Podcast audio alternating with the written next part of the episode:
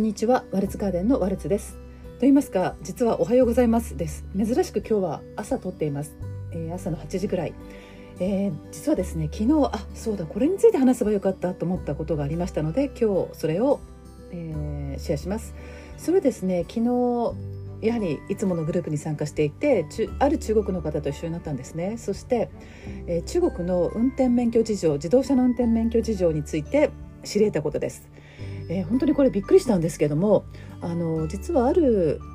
そうですね私の日常でちょっとおばを今ちょっと手伝ってるよっていうことを言ってたんですね。あのちょっと怪我をしてしまって現在運転を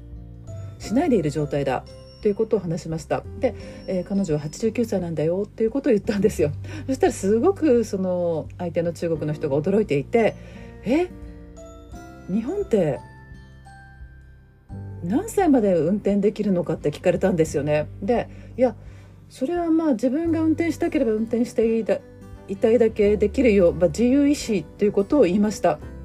私の方から。そしたら、えー、本当に驚いていて、え中国では皆さんどう思われますか？自由意志でずっと運転できると思いますか？それともある程度制限があると思われますか？実は年齢制限があるそうです。ある年齢に達するともう運転免許は、持てないというか更新できないそうです。それは何歳かというと70歳と言ってました。私もびっくりしました。70歳ってまだ一般的に日本で考えると元気で通常運転免許を持ってる方はまあおそらく更新されると思うんですね。よほどの事情がない限り。でも中国では70歳が制限年齢だって言ってました。でで彼の方は、まあ、日本がそのように、まあ、あの日本のシステムでは自主返納はあるけれども強制返納はありませんよね。あの中国のように。なので、え、私もびっくりして彼は日本がそのように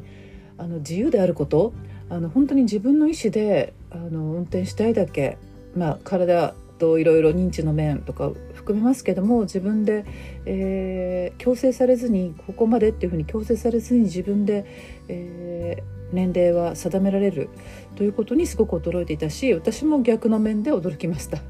なので国によってこれぐらい違いがあるんですね。私はそうあの運転免許何歳からっていうことはよくあの聞いたりしましたけど何歳までということは全然あの話に話題に挙げたことがなかったんです。というのは私はてっきり他の国も日本と同じなんだろうと思っていたからです。本当にあのこのことに限らず結構思い込ん自分の国がそうだからって思い込んでることって結構あると思うんですけどもはい今日はその一つ